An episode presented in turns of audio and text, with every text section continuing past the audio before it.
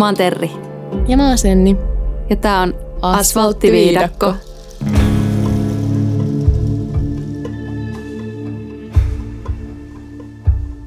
Heipä hei. Hellurei. Tervetuloa uuden jakson pariin ja meillä onkin kaksiosainen jakso. Mm. Eli tänään on vuorosta ensimmäinen osa tästä tapauksesta ja jälleen kerran kun on vyyhti, jossa yhdistyy kadonneet lapset, murhat, uskonto, joka ehkä sisältää myös vähän kulttimaisia piirteitäkin ja sanoinko jo murhat? Kyllä. sanoa, mutta sanon ne uudestaan, niitä on siis useampiakin, mutta joo, ei muuta kuin Joo. tervetuloa Joo. mukaan. Tästä on itse asiassa tehty ihan hiljattain semmoinen Netflixin, onko se nyt semmoinen dokumenttisarja nimeltään, oliko se Äitimme synnit? Joo. Joulukuussa 2019 uutisoitiin kahden lapsen Joshuan, eli JJ Wallown, joka oli seitsemänvuotias, ja hänen siskonsa Tylee Ryanin, joka oli 16-vuotias, olevan kateissa. Ja vaikka useimmat vanhemmathan olisi tämmöisessä tilanteessa täysin järkyt, järkyttyneitä kuullessa, että heidän kaksi lasta oli kadonnut, mutta näiden lasten äitiä ei näyttänyt oikeastaan häiritsevän tämä uutinen ollenkaan. Tietysti tässä nyt varmaan herää kysymyksiä, että miksi, että mistä tässä nyt oikein on kysymys. Ja aloitetaankin siitä tämä kertomus, eli Lori Valleusta, näiden kadonneiden lasten äidistä. Lori syntyi vuonna 1973 Kaliforniassa. Hän oli kolmas lapsi neljästä. Hänellä oli kaksi vanhempaa veljeä Adam ja Alex Cox sekä pikkusisko Summer. Mormoniperheessä kasvatettua Vallowia kuvailtiin usein suloiseksi ja hiljaiseksi tämän kasvaessaan ja Lorin äiti sanoi Lorin aina rakastaneen tämmöisiä pyhiä kirjoituksia, eli just sitä mormonin pyhää kirjaa ja tämmöisiä uskonnollisia tekstejä. Ja että uskonto oli hänelle hyvin tärkeää ja semmoinen keskeinen arvokin elämässä myös myöhemminkin. Mutta sitten mennäänkin vähän hänen aikuiselämään ja oikeastaan rakkauselämään, mikä oli aika monimutkainen ja ehkä aika keskeinen osa myös tätä tapaustakin. Eli hänen ensimmäinen avioliittonsa solmittiin vuonna 1992, kun hän 19-vuotiaana meni naimisiin tämmöisen lukioaikaisen poikaystävänsä Nelson Jamesin kanssa. Mutta niin kuin varmaan suuri osa tämmöisistä high school sweetheart-jutuista, niin suhde päättyi eroon vuoden sisällä, eli ei kestänyt kauhean pitkään. No mutta sitten vuonna 1995 Lori meni naimisiin toisen aviomiehensä kanssa, tämmöisen 23-vuotiaan William Lagoyan kanssa Teksasissa. Ja tässä suhteessa sitten pariskunnalle syntyi poika Colby vuonna 1996, Lorin ollessa vain 22-vuotias, eli aika nuori äiti. No joo, aika nuori. Ja hetkinen siis oli ehtinyt olla naimisissa jo ennen tätä. Oli, joo. No niin. Mutta sitten heidänkin avioliittonsa päätyi eroon vuonna 1998, eli kolme vuotta he kerkisivät sitten olla yhdessä. Ja tässä dokkarissa, mikä me molemmat ollaan katsottu, niin tämä Colby, eli tämä Lorin, Lorin poika kuvailee, että tämä suhde oli aika semmoinen huono ja ilmeisesti vähän myrskysäkin ja Lori ei sitten olisi halunnut, halunnut tämän lapsensa eli Colbin kasvavan siinä ja sen takia sitten erosivat ja vei sitten lapsen mukana. Eli mun ymmärtääkseni tota, toi Colby ja sen isä ei oikein ollut tekemisissä, J- joo, mä kans, mulle kans jäi semmoinen käsitys. mutta sittenhän tuli vuosi 2001 ja Lori meni naimisiin sitten kolmannen kerran tämmöisen Joseph Joe Anthony Ryan Juniorin kanssa. Ryan adoptoi sitten tämän Lorin pojan Colvin ja pariskunnalle syntyi sitten myöhemmin myös yhteinen lapsi Tylee vuonna 2002. Mutta kuten aikaisemminkin, niin jälleen kerran avioliitto sitten päättyi eroon vuonna 2005, eli neljän vuoden jälkeen. Vähän kaavaa havaittavissa tässä. On, on jo, että muutaman vuoden se suhde kestää, mutta sitten Oliko hän mormoniuskossa? kyllä, Joo. joo, että on tosi epätavallista. Niin, minkähän moista keskustelua se mahtaa siellä piireissä olla herättänyt sitten, että Mm. näin usein avioidutaan ja erotaan ja Joo, mutta oikeastaan tästä kolmannesta avioliitosta sen verran mulla on tässä tietoa, että se, sitä suhde, sen suhteen kuvailtiin olevan aika huono ja että se muutenkin eteni tosi nopeasti ja siinä tosiaan Lori ja Colby muutti sen Joein luokse, mikä oli tosiaan ensin tämmöinen tosi ihana juttu ja tämä Colby eli poikakin kuvaili, että hän oli aina toivonut perhettä, kun ei tosiaan ollut se isänsä kanssa mm. oikein tekemisissä. Oli tosi innoissaan tästä ja sitten kun siihen perheeseen syntyi vielä tämä uusi lapsi Tylee ja ai että. Ja no pian sitten sen Tylein syntymän jälkeen tämä Lori osallistui Miss Texas-kilpailuun. Hän on sanonut semmoisessa haastattelussa siellä missikisoissa, että minulle on tärkeää olla hyvä äiti, vaimo ja työntekijä, eikä niiden yhdistäminen ole aina helppoa. Olen käytännössä tikittävä aikapommi. Mielenkiintoinen lausahdus. Joo. No sitten tämän missikisan jälkeen Lori osallistui tällaiseen onnenpyöräohjelmaan, mikä pyörii täällä meilläkin Suomen maassa. Ja hän, hän sanoi, että Jumala olisi hänelle kertonut, että hän tulee menemään tähän ohjelmaan. Että tässäkin niin korostuu mm. ehkä semmoinen uskon, uskonnollisuus ja henkisyys. Niin, Jumala, Jumala on koko ajan matkassa. Joo, kyllä. Ja jotenkin ohjailee hänen tekemisiä. Mutta näihin aikoihin sitten kotona kaikki ei kuitenkaan ollut hyvin, että se Joe, Lorin silloinen aviomies, oli väkivaltainen sekä Loria että Colbya kohtaan ja muun muassa Colby on kertonut sitten tämän miehen seksuaalisesti hyväksikäyttäneen sitten Colbya. Hmm. Että hän kertoi, kertoi tästä tapahtuneesta äidilleen ja, ja siinä tilanteessa Lori oli ollut vaan hiljaa. Että tavallaan hmm. ehkä ymmärrettävää, että voi olla aika vaikea saada tuommoista tai ottaa vastaan tuommoista tietoa, mutta Kolby kertoi, että, että se sai tavallaan hänet tuntea sitten tehneensä itse jotain väärää. No joo, toi on kyllä aika, ehkä olisi parempi jotain sanoa. Mm, mutta joka tapauksessa kyllä nyt jotain toimenpiteitä sitten tehtiin, koska tämän, tämän tapahtuneen jälkeen sitten Lori jätti sitten tämän miehen ja ajatellaan, että tämä oli semmoinen tietynlainen niin kuin breaking point Lorille – ja hän on sitten semmoisessa podcastissa myöhemmin sanonut näin. Elämässäni oli käännekohta, joka johdatti minut temppelin luo. Olin naimisissa kamalan ihmisen kanssa, joka raiskasi lapseni ja ajoin murhata hänet. Ajattelin, etten kestäisi enää. Menin piispani luokse ja sanoin, joko omistan elämäni temppelille tai syyllistyn murhaan. Olin täysin rehellinen, koska sillä hetkellä minulla ei ollut mitään menetettävää – halusin vain tyrehdyttää vuodon ja lopettaa tuskan. Et varmasti aika kauheata kyllä löytää itsensä tuosta tilanteesta mm. ja että on tavallaan tuonut tuommoisen ihmisen sit lapsenkin elämään, että varmaan ihan niin. hirveä syyllisyys ja jotenkin. Joo ja ehkä jos noin aggressiiviset tunteet etenkin herää siitä, mm. niin selittää varmaan myös sitä, miksei lapselleen pystynyt oikein mitään mm. sanoa, että varmaan sitä aika shokissa. Tässä vaiheessa astuu sitten pelaajakehiin tämä Alex Cox eli Lorin isoveli – toinen mm. niistä. Ja voi ajatella, että hän on ollut ikään kuin tämmöinen Lorin suojelija, koska hän kuuli, mitä Joe oli tehnyt ja halusi sitten kostaa Lorin puolesta, koska Lori, Lori oli ilmeisesti tässä perheen kesken avoimesti puhunut, kuinka hän haluaa just murhata tämän Joein ja oli siis tosi vihainen. Ja hänellä oli tämmöinen sähkötainutin, millä hän oli sitten sähköttänyt suoraan säkeille tätä Joea. Oh no mikä hän siis tietysti rikos Texasissa, että hän sai siitä sitten ehdon alasta, mutta... No vähän näitä, että... Niin. No vähän näitä, että saiko paha palkkaa vai... Niin. niin, kyllä. Mutta tässä ehkä näkee, että Alex oli niinku valmis tavallaan tekemään asioita Lorin puolesta mm. ja tähän palataan myös myöhemminkin tässä. No sitten hypätään vuoteen 2006. Eli tästä Joeista eron jälkeen perhe muutti sitten paikasta toiseen ja koulusta kouluun ja kirkosta kirkkoon. Eli elivät hyvin tämmöistä sekalaista vaihetta niin kuin aikaisemminkin, niin sittenhän Lori tapasi sitten neljännen aviomiehensä Charlesin. Lori työskenteli silloin kauneushoitolassa. Ja Charles tuli sinne, Charles, vai? No kun mä vähän mietin, mulla tässä vähän piti miettiä, mutta ilmeisesti tämä joku asiakas oli sitten Charlesin tuntenut ja oli ollut sille hei, no niin. hyvä matchi tai jotain. Joo. Ja miksei? Charles voisi mennä niin, kauneushoitolaan. Niin. Voisi mennä. Ihan hyvin. Mutta tosiaan 2006 Lori meni sitten naimisiin Charles Wallowin kanssa helmikuussa. Tällä Charlesilla oli kaksi, kaksi tota, poikaa sitten aikaisemmasta avioliitosta myös. 2013 vuonna pariskunta adoptoi sitten myös tämän Joshuan, eli JJn, joka oli siis Kane, eli Charlesin siskon poi, pojan poika. Eli siis tavallaan niin kuin perhe. Sukulainen. Sukulainen, joo. sukulaispoika. Sillä JJllä tosiaan oli autismi.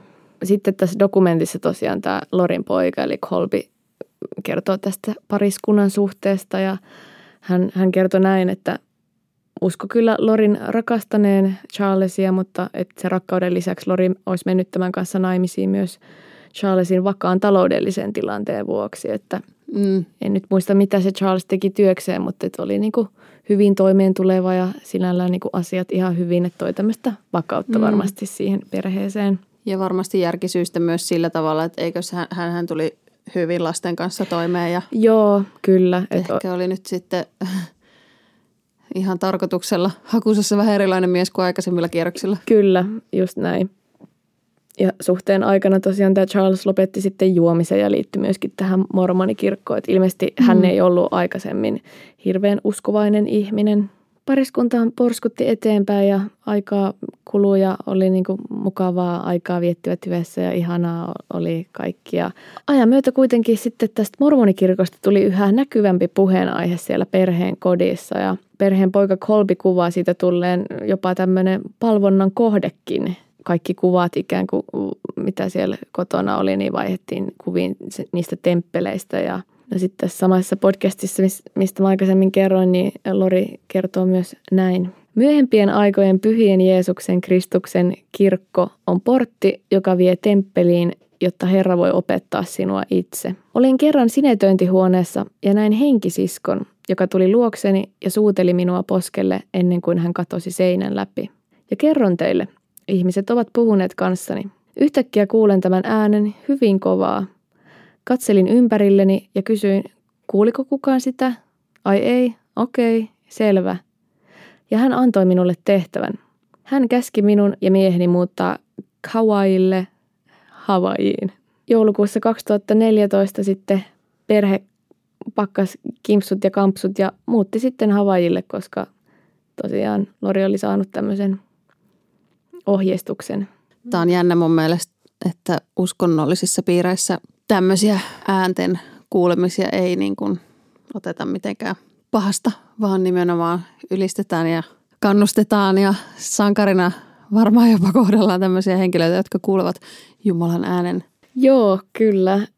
Että jossain toisessa kontekstissa voisi ajatella jotain ihan muuta tuosta äänten kuulemisesta. Joo, jokaisella on omat näkemyksensä ja se on sellaisena hyvä ja kaikilla saa olla. Sitten kun se alkaa vaikuttaa myös muihin ihmisiin hyvin vahvasti, niin sitten mun mielestä on syytä ehkä vähän tarkastella. Lori on sitten sanonut myös näin, että minun piti naida tämä mies, adoptoida tämä lapsi, päästä tähän pisteeseen ja olla kawailla sillä hetkellä. Eli tosi vahvaa tämmöistä jotain niin kuin hengellisyyttä. Näin tämä oli niin kuin mm. ja just näin piti tapahtua ja Kyllä, mikä voi olla myös tosi voimanuttavaa ja hieno mm. kokemus, mutta voi myös olla merkki jostain merkki muusta. jostain muustakin. Kyllä. No sitten siellä Havailla Lori tutustui tämmöiseen ystävään. Heistä tuli ilmeisesti aika läheisiä ja siinä dokumentissa tämä ystävä kertoo, että hän oli ajatellut, että tämä Lorin ja Charlesin avioliitto oli tosi ihanteellinen ja aivan semmoinen, että hän itsekin haluaisi semmoisen. Mutta ajan kuluessa sitten Lori alkoi valittaa yhä enemmän ja enemmän vaan Charlesista tälle ystävälleen, että hän ei muun muassa pitänyt tätä hengellisesti itsensä veroisena.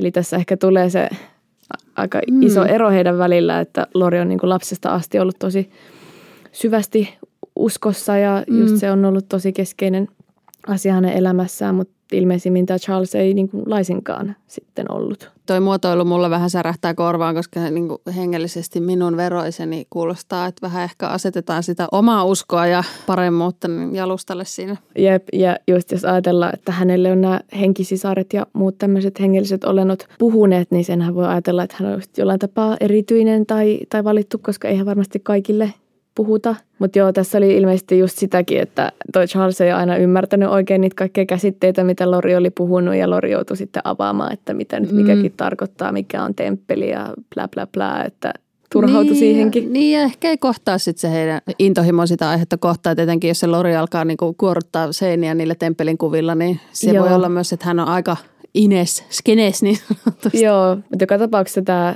hengellinen eroavaisuus aiheutti siis rakoilua heidän avioliitossaan ja muutenkin ajan kuluessa Lorin uskomuksista, tähän uskoon liittyen oli tullut aika semmoisia äärimmäisiä tai että selkeästi ne oli no, muuttunut ajan kuluessa. Lori on muun muassa kertonut ystävälleen tämmöisestä kohtaamisesta Moroni enkelin kanssa ja oli muutenkin säännöllisesti yhteydessä kertomansa mukaan tämän enkelin kanssa. Ja ote taas tästä Lorin podcastista. Enkeli Moroni on auttanut minua. Olen nähnyt hänet. Olen saanut enkelten varjelusta. Minun ei tarvitse enää nukkua paljoakaan, koska enkelit herättävät minut jatkuvasti. He antavat minulle ohjeita, joilla voin edistää isän työtä. Aika on nyt. Herra kokoaa kansansa. Oi, oi, oi. Viimeistään mun mielestä alkaa kuulostaa erittäin huolestuttavalta, että mennään näin syvälle, että en nuku öisin, koska enkelit puhuvat minulle öisinkin. Ja... Joo, se kyllä pisti munkin korvaan, mm. että uni on tärkeää tai uni pää leviää. Just niin. Ja kolme vuotta he asuivat Havailla ja 2018 sitten muuttivat takaisin Ari, Arizonaan ja Tähän aikaan Kolbi oli jo sitten ihan aikuinen, tämä perheen poika ja oli sitten koulussa ja ei siis asunut enää, enää tämän perheen luona. Ja näihin aikoihin hän oli myös tutustunut Kelsiin, josta myöhemmin tuli myös hänen vaimonsa. Ja tässä dokumentissa Kelsi avaa sanaisen arkkuunsa Loriin liittyen, että mitä hän oikein tästä miehensä äidistä ajatteli. Ja Kelsey kuvasi Loria tämmöiseksi passiivis-aggressiiviseksi ja manipuloivaksi, joka kilpaili Colbin huomiosta ja rakkaudesta. Ei kauhean miellyttävää oppi varmaan. Ja varmaan aika vaativa. Hengellisesti täytyy olla tietyllä tasolla ja sitten lastenkin täytyy äitiä huomioida tietyn verran, vaikka olisi kuinka tyttöystävä siinä myös. Ja Toi Kelsey on kuvannut, että sen jälkeen kun pariskunta meni kihloihin, eli tavallaan vielä enemmän jotenkin vakiintuivat ja ehkä Lorillekin alkoi tulee selvemmäksi, että nyt Kolbilla on toinen hmm. nainen elämässään ja ehkä tärkeämpikin kuin äiti hmm. tietyllä tapaa, niin Lorin käyttäytyminen meni sitten vielä oudommaksi. Että hän muun muassa sanoi Kelsille, että Jeesus rakastaa sinua, mutta minua hän rakastaa eniten. Joo, eikä kukaan tietenkään uskalla puuttua, koska hän on the chosen one, jolle enkelit juttelee ja hän on Jep. vähän parempi kuin kaikki muut tässä. Niin. No mutta sitten tosiaan kihlauksen jälkeen, mitä yleensä seuraa, niin on tai ei aina, mutta yleensä ihmiset menevät naimisiin.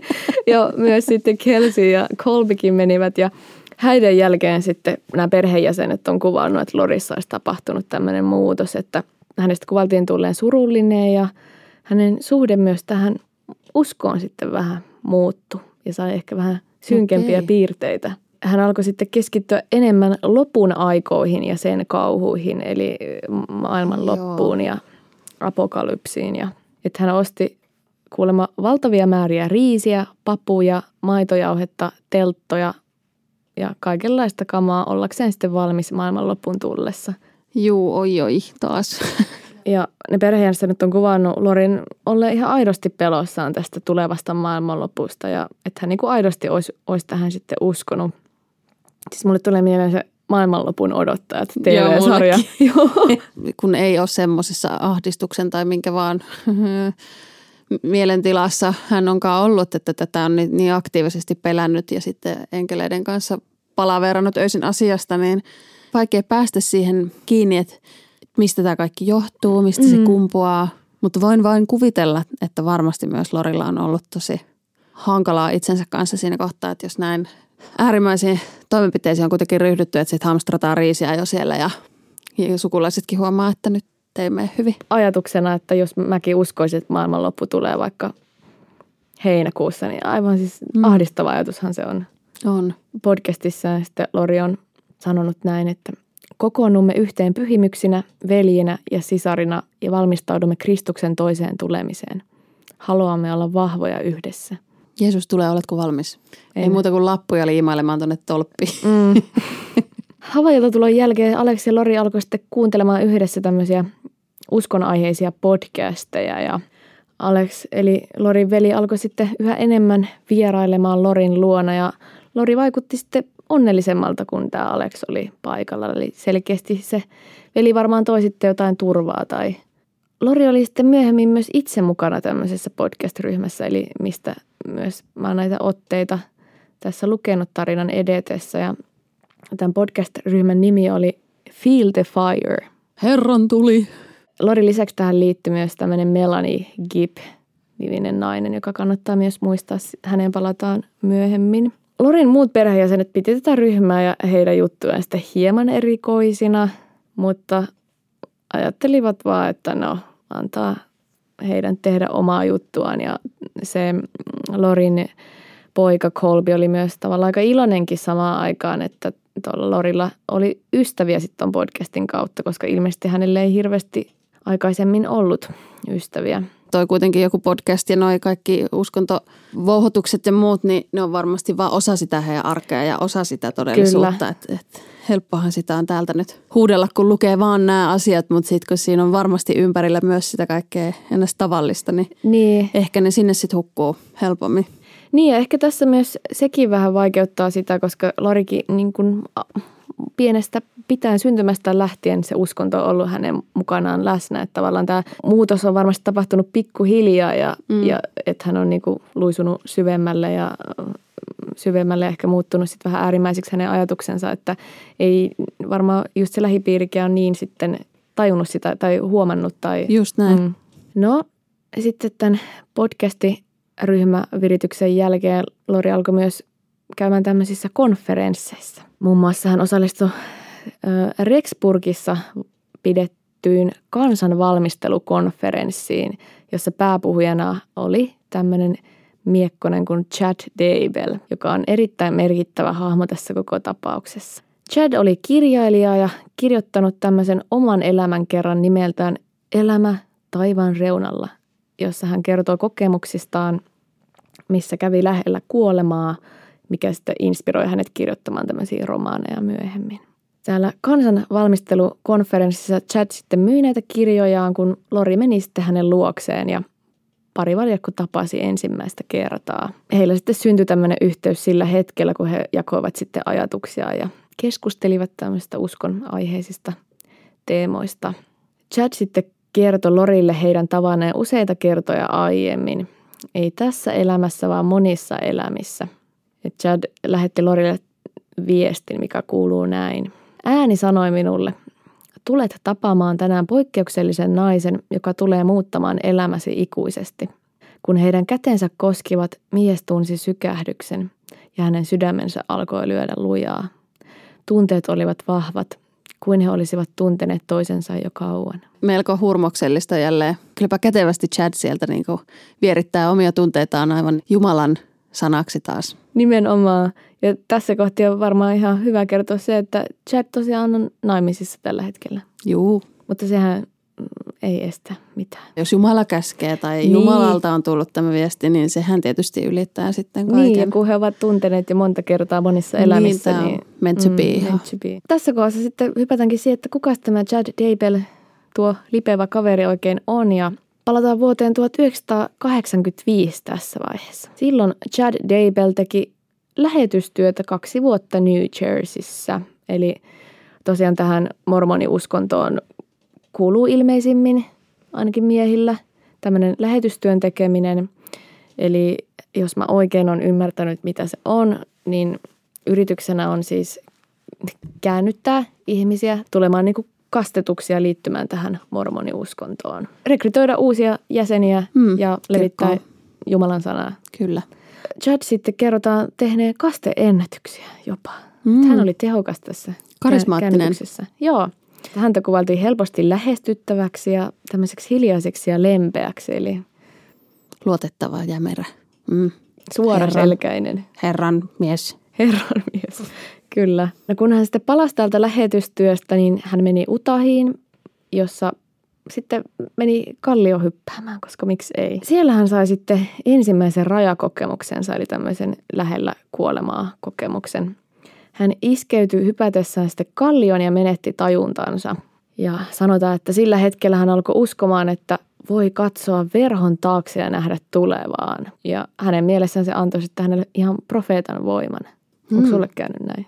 Ö, ei, ei ole Joo. käynyt. Ei valitettavasti ole. Ei mullekaan. Pian tämän matkan jälkeen Chad sitten tapas Tamara eli Tammy Daybellin ja he menivät sitten naimisiin maaliskuussa 1990 täällä Utahissa. Tammy oli tosiaan Chadin ensimmäinen tyttöystävä. Suoraan menivät sitten naikkuliin. Se niin kuin varmaan hyviä uskovasten vähän kuuluukin. Näinhän se totta on, kyllä. Olet aivan oikeassa. No tätä Tammyä sitten kuvailtiin eloisaksi ja Eli aika semmoiseksi, jos se Chad oli semmoinen hiljainen ja ehkä vähän enemmän semmoinen tarkkailija sivusta seuraava, niin olivat siis aika erilaisia persoonilta, mutta ajateltiin sitten pariskunnan täydentävän toisiaan niin kuin ihanasti. Chadia sitten kuvailtiin rakastavaksi aviomieheksi ja pariskunnalla tosiaan syntyi sitten viisi lasta. Chad sitten alkoi kirjoittaa kirjoja ja puhua konferensseissa ja näihin aikoihin pariskunta asui sitten Springfield, Springvillessä Utahissa ja sinne he sitten myöhemmin perustivat tämmöisen kustantamon kuin Spring Creek. 2015 pariskunta muutti sitten Idahoon Seilemiin. Eli Chad rustali niitä kirjoja ja oli tämmöinen puhuja ja Tammy vaimo sitten työskenteli koulun, koulun kirjaston hoitajana. No sitten vähän tästä Chadin jutuista lisää, niin hän on kertonut pystyvänsä luokittelemaan ihmisiä tällaisella itse kehittelemällä numerojärjestelemällä heidän elettyjen elämiensä perusteella. No totta kai hän pystyy.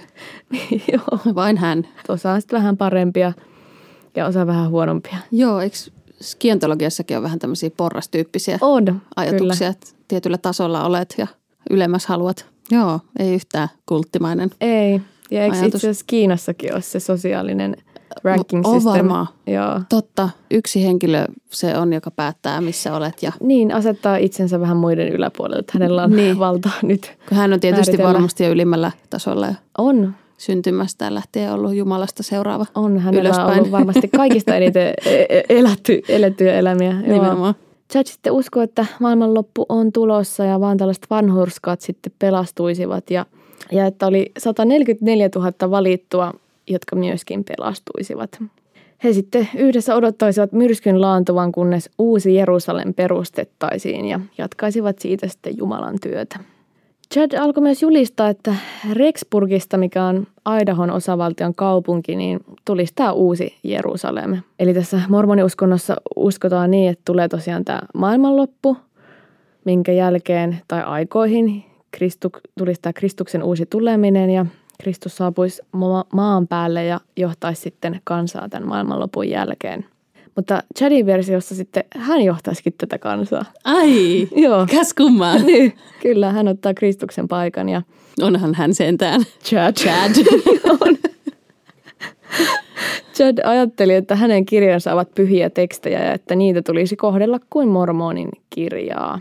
Eli hän siis yritti luoda uuden uskonnon mormonismin pohjalle. No hypätäs takas Loriin, joka tosiaan sitten luki näitä Chadin kirjoja ja alkoi sitten uskoa niiden olevan enemmän kuin fiktiota. Chad vieraili Lorin podcastissa ja siinä sitten ajan myötä heidän suhde myös syveni. Ja vaikka sekä tämä Lori että Chad olivat taoillaan naimisissa, kun he tapasivat, oli selvää, että heillä oli tämä välitön, välitön yhteys ja jonkinlaista sutinaa siinä sitten oli. Ja vaikka Wallow, eli Lori asui Arizonassa ja tämä Chad Idahossa, he aloittivat suhteen joka tapauksessa. Ja näin jälkikäteen ajateltuna on siis ollut aika huolestuttavaa, että kun Lori sukelsi tähän uuteen suhteeseen ihan pää edellä, niin hän alkoi sitten pian kutsua tätä Charlesia, eli miestään ja lapsiaan zombeiksi. Ja eikö tämä zombikäsite ollut peräisin nimenomaan sieltä Chadin kirjoista? Kyllä. Sillä oli nämä parasta A-ryhmää meiningit ja Joo. sitten oli pahat ihmiset, jotka meni aina vaan alemmas ja alemmas. Joo. Ja sitten kun he on alimmalla tasolla, heistä tuli zombeja. No sitten hypätään tammikuuhun 2019 ja Lorin aviomies Charles oli äärimmäisen huolissaan vaimonsa käytöksestä ja yhä selvemmästä pakkomielteestä tähän omituiseen uskonnolliseen kirjallisuuteen. Että hän oli alkanut tässä kohti huomata, että nyt Mm. vaimo käyttäytyy kyllä vähän epätyypillisesti. Joo, varmaan meni jo niin sfääreihin, että Joo, että jos ottaa huomioon, että he kuitenkin olivat 13 vuotta yhdessä. Niin. Se on a- aika pitkä aika ja saa aika hyvän käsityksen varmasti, että mikä on tyypillistä tälle Niin, ihmiselle. niinpä. Hän jopa meni sitten poliisilta hakemaan apua väittäen, että hänen vaimonsa uskoi olevansa Jumala, joka valmistautui lähestyvään maailmanloppuun. Näihin samoihin aikoihin sitten Lori kertoi pojalleen Colbille saaneensa tietää Charlesin pettäneen tätä vuosien ajan. Colby soitti Charlesille, joka puolestaan ke- kertoi sitten Lorin se on. Colby sitten ajatteli, että Charles vaan peittelee syyllisyyttään sillä, että koittaa Mm. sanoa, että ei kun Lori on vaan ihan sekaisin. vaikea varmaan päättää, ketä uskoa Mm. tuommoisessa tilanteessa. Jep, ottaen huomioon, että tässä vaiheessa tosiaan Colby oli jo taholla naimisissa ja asui siis ihan, Niin ihan aikuinen. ihan muualla aikuinen jo, että ei ole silleen ollut sillä tavalla läsnä tässä perheen arjessa. Charles sitten alkoi lähettää perheenjäsenille S, S-posteja, eli sähköposteja, jossa kertoi Lorin seonneen ja kuvittelevan olevansa Jumala. Perheenjäsenet oli siitä sitten aika kummissaan, mutta oli, että ei, me ei nyt haluta niin sekautua tämän pariskunnan ongelmiin, että selvittäkää keskenänne. No Lori sai sitten tietysti tietää näistä sähköposteista ja käski omaa, omaa puolta perheestään sitten katkaisemaan välit Charlesiin. Mutta tämä Lorin toinen isovelistä Adam asui Kansasissa ja hän oli sitten ainut perheenjäsenistä, joka kuitenkin vastasi, vastasi Charlesille. Ja he siis olivat yhteyksissä ja toi Charles toi esille sille Adamille, että, että hän on niinku huolissaan, huolissaan Lorista ja että ei niinku ole nyt ihan perusmeininki enää. Tammikuussa 2019 Charles oli sitten työmatkalla Houstonissa, kun Lori päätti perua tämän paluulennon takaisin kotiin sinne Arizonaan. Ja samaan aikaan hän pyysi myös toista veljään, Alexia, eli tätä hänen oikeaa kättään, ajamaan Charlesin auton pois lentokentältä ja sen jälkeen mennä sinne heidän yhteiseen kotiin ja hävittää sieltä kaikki Charlesin tavarat. Charles oli huolissaan tästä Lorista ja hän alkoi sitten pelätä myös, että mi- miten on, että onko niin lapset turvassa, kun kuitenkin he asuivat siis pariskunnan luona ja hän yritti saada Loria sitten pakkohoitoon psykiatrin arvioitavaksi, että oli sen verran kuitenkin jo noussut hälytyskellot soimaan. Charles sitten jätti tällaisen hakemuksen, että ilmeisesti Jenkeissä voi hakea mm. puolisolleen tämmöisen pakkohoitohommelin, Voiko se olla vähän samantyyppinen kuin meillä on joku huoliilmoitus? Joo, mä luulen. Siinä dokumentissa oli just semmoinen poliisin tämmöinen vartalokamera kuvaa siitä, kuinka, kuinka Charles on just palannut sieltä lentokentältä. En tiedä varmaan jollain taksilla, koska hänen autonsa oli tosiaan viety sieltä pois ja ei sitten päässyt ilmeisesti sinne kotiinsa sisälle, koska Lori oli lukinnut kaikki ovet ja ilmeisesti hänellä ei sitten ollut avaimiakaan. Tiedä, olisiko ne ollut siellä autossa ja hän oli ollut sitten yhteydessä poliiseihin, että tämmöinen on tilanne ja kertonut, että, että, että Lori just pitää itsensä jollain yli, yli jumalallisella olentona ja, mm. ja uhannut muun muassa tappaa Charlesin ja sanonut, että Charles ei ole Charles, vaan joku, joku Ned Schneider tai joku vastaava. Joo. Ja ei sitten ollut päässyt näkemään myöskään niitä lapsiaan. Ja, mutta tosiaan tässä tilanteessa ne poliisit ei kuitenkaan voinut tehdä asialla oikein mitään, koska mitään rikosta ei ollut tapahtunut. Seuraavana päivänä sitten JJllä oli koulua ja Charles tiesi, että Lori aikoo viedä hänet sitten sinne ja meni sitten sinne JJn koululle ja täällä ollessaan otti Lorin autosta hänen käsilaukkuunsa ja otti yhteyttä poliisilaitokseen. En ihan tiedä, mikä se ajatus tässä sitten oli ollut. Varmaan jallittaa se sinne, että ne saisi sen kiinni. Totta.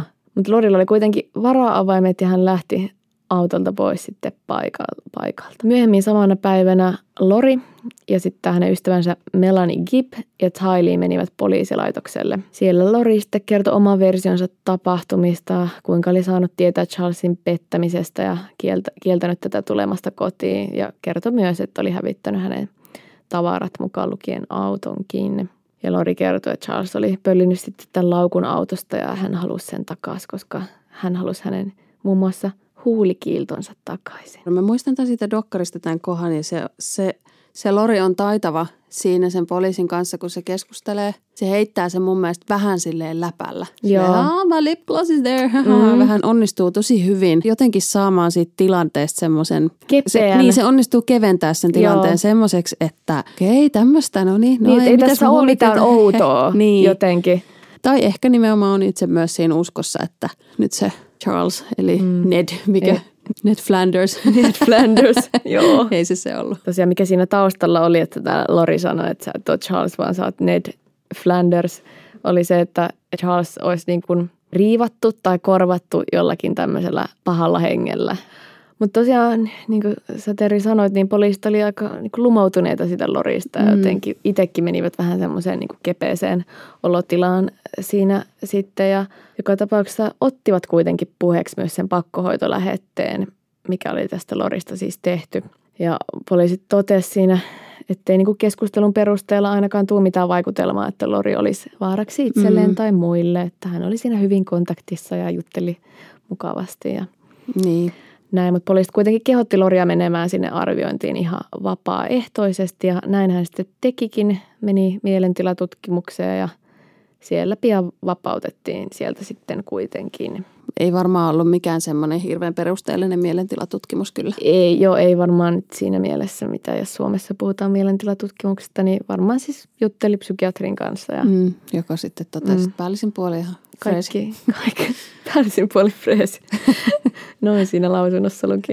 Ja kerrotaan, että nämä poliisit tosiaan haastatteli se Charlesia ja Loria ja, ja totesivat sitten, että pitivät Charlesia Loria hullumpana. Että mä ymmärrän hyvin, että se Lori kyllä tietää, mistä kannattaa puhua kenenkin kanssa. Ja, Varmasti ei Mm. tuo esiin näitä Jumalan Ned sanoja Flandersia, siinä. Ja ei. eikä Ned, Ned jo, Mm. Flanders, Mm. ei varmasti tuo psykiatrilla esiin sitten. Pian sitten tapahtumaan jälkeen Charles haki avioeroa Lorista, että hänelle näköjään riitti sitten tämmöinen sekoilu ja oikeuden asiakirjoissa Charles ilmaisi pelkäävänsä itsensä ja lasten turvallisuuden puolesta ja muutti sitten Houstoniin, minkä jälkeen kävi kuitenkin viikoittain sitten katsomassa JJtä, eli tätä Mm. poikaansa. Mulla on kyllä oikeasti meitä, pitä, meitä pitäisi sponsata Netflixin puolesta, kun me puffataan niiden kaikki dokkarit täällä. Mutta mut siinä tosi hyvin mun mielestä näkyy se, just tämä, että se Lori on tosi lumaava ja semmoinen rauhallisen kepeän vitsaileva semmoinen. Ja se Charles selkeästi on niinku hädissään ja Mm. jotenkin vähän, vähän vihainen ja vähän just Mm. mm. semmoinen, niin kuin, että mitä, mitä helvettiä täällä Mm. nyt niin oikeasti tapahtuu, että mut on nyt lukittu mun himasta ulos ja niin kuin, että mitä vittua. Mm. Tavallaan niin kuin ymmärrän sen, että siinä varmasti, jos, saa, ta, jos taas poliisina näet vaan Kyllä. jonkun tietyn yhden tilanteen, kuulet sen yhden kertomuksen molemmin, molemmilta puolilta, mm. niin siinä on varmaan helppo päätyä vähän niin kuin erilaisiin johtopäätöksiin kuin mikä sitten ehkä on se totuus siellä takana. Todellakin ja just, että kyllähän niin kiihtynyt ihminen niin voi vaikuttaa vähän sekopäiseltä tai, tai just verrattuna sitten siihen Loriin, joka on semmoinen rauhallinen ja oikein niin kuin Niin. koonnut, koonnut itsensä. Ja täytyy ehkä se tähän väliin vielä sanoa, että Lorihan on siis tosi näyttävä nainenkin. Kyllä, joo. Se nyt ei ole tullut tässä vielä esille, mutta ei niin kuin suotta ollut niissä missikilpailussakaan, että Ja varmaan historian saatossa on poliisillekin, niin kuin varmasti kaikille muillekin syntynyt myös stereotypioita esimerkiksi lähisuhdeväkivallasta, että kuka siellä tyypillisesti on uhrina, Mm. kuka tyypillisesti on se aggressiivinen, enemmän ehkä hyökkäävä osapuoli, ainakin fyysisestikin. Ja sitten Mm. jos se Lori on sitä pettämistarinansa jatkanut vielä siellä kuulustelussakin, niin No just se, että onko siinä vaan tavallaan jo tullut semmoinen niin uskomus, että näitä asiaa on mennyt, että. Mm. mies on pettänyt ja nyt se on jäänyt kiinni siitä ja nyt tämä on tämmöinen pariskuntien välinen riitatilanne Niin. ja tämä nyt koittaa mustamaalata, että tämä vaimo on nyt mm. Sitten hullu. Tämä on tosi mielenkiintoinen keissi mun mielestä. Monella tasolla tässä just tämä uskontoaspekti on niin vahvasti läsnä ja kaikki se, että mitä kaikkea voi uskovaisena sen uskon piikkien laittaa. Että miten, miten paljon sä voit just lähteä tuommoiselle manipuloinnin tielle, niin kuin vaikka se Chad, Mm. ja semmoiselle niin itsensä korostamisen tielle, Mm.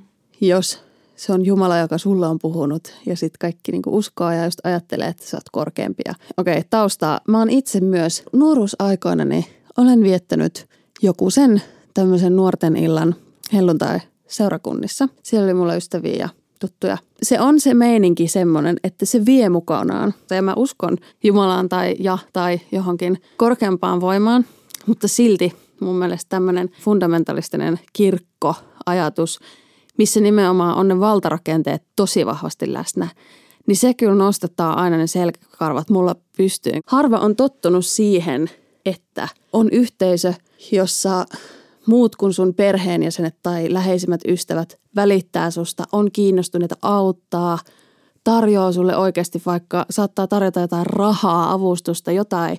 Sitten siellä niin tosi helposti tulee altistuneeksi semmoiselle jollekin suuremmalle kokemukselle just, kun mi- mikä se on se, mihin sä oot tottunut.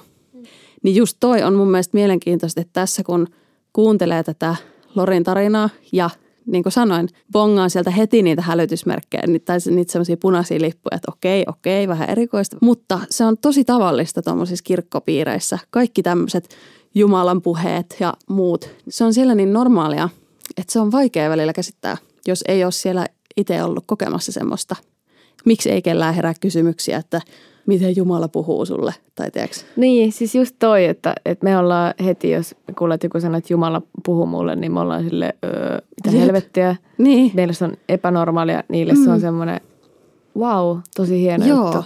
just nämä helluntai seurakuntapiirit sieltäkin myöhemmin nyt aikuistuessa, niin tota, aika moni on sitten lähtenyt, lähtenyt niin eri suuntaan sieltä ja tullut myös melko stenkin kokemusten kanssa sitten ulos, että, että, on, että se on omalla tavallaan tosi painostava ilmapiiri, vaikka ulospäin se on nimenomaan näyttää semmoiselta, oi vapautunut ja me ollaan niin onnellisia ja iloisia, kun Jumala on meidän elämässä ja tälleen, mutta siellä on tosi vahvat hierarkiat monesti ja siellä on tosi semmoinen niin kuin, just aika autoritäärinen meininki. Että siellä voi olla ne tietyt puhujat, papit, muut tämmöiset, jotka pitää sitä valtaa ja niillä on semmoinen korkeampi asema siinä yhteisössä. Mäkin tiedän tapauksia, missä niin kuin on suunnilleen, mä en halua käyttää sanaa sillä manipuloitu tai tälleen, mutta niin kuin ehkä vähän ohjailtu, tyrkitty ihmisiä esim. tiettyyn suuntaan, vaikka parisuhdeasioissa.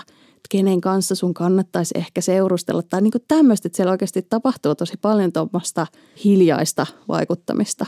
Jos rupeat miettimään, että sulla olisi joku vaikka ystävä tai joku, niin ees mun mielestä se, että sä ajattelisit, että hän on jollain tavalla korkeampi arvoinen tai että hänellä olisi mitään oikeutta tulla kertoa mulle, miten mun kannattaa elää mun elämän. Sehän tuntuu tosi vieraalta niin meille. Siis jep, just toi, että ylipäätään just niin kuin normaaliuden ja epänormaaliuden käsitteet, niin ne on aika, niin kuin, aika subjektiivista ja tavallaan kontekstiluontoista ja just se, että, että jos me oltaisiin kirkkonuoria tai ei nyt kirkkonuoria on kasvettu vaikka mm.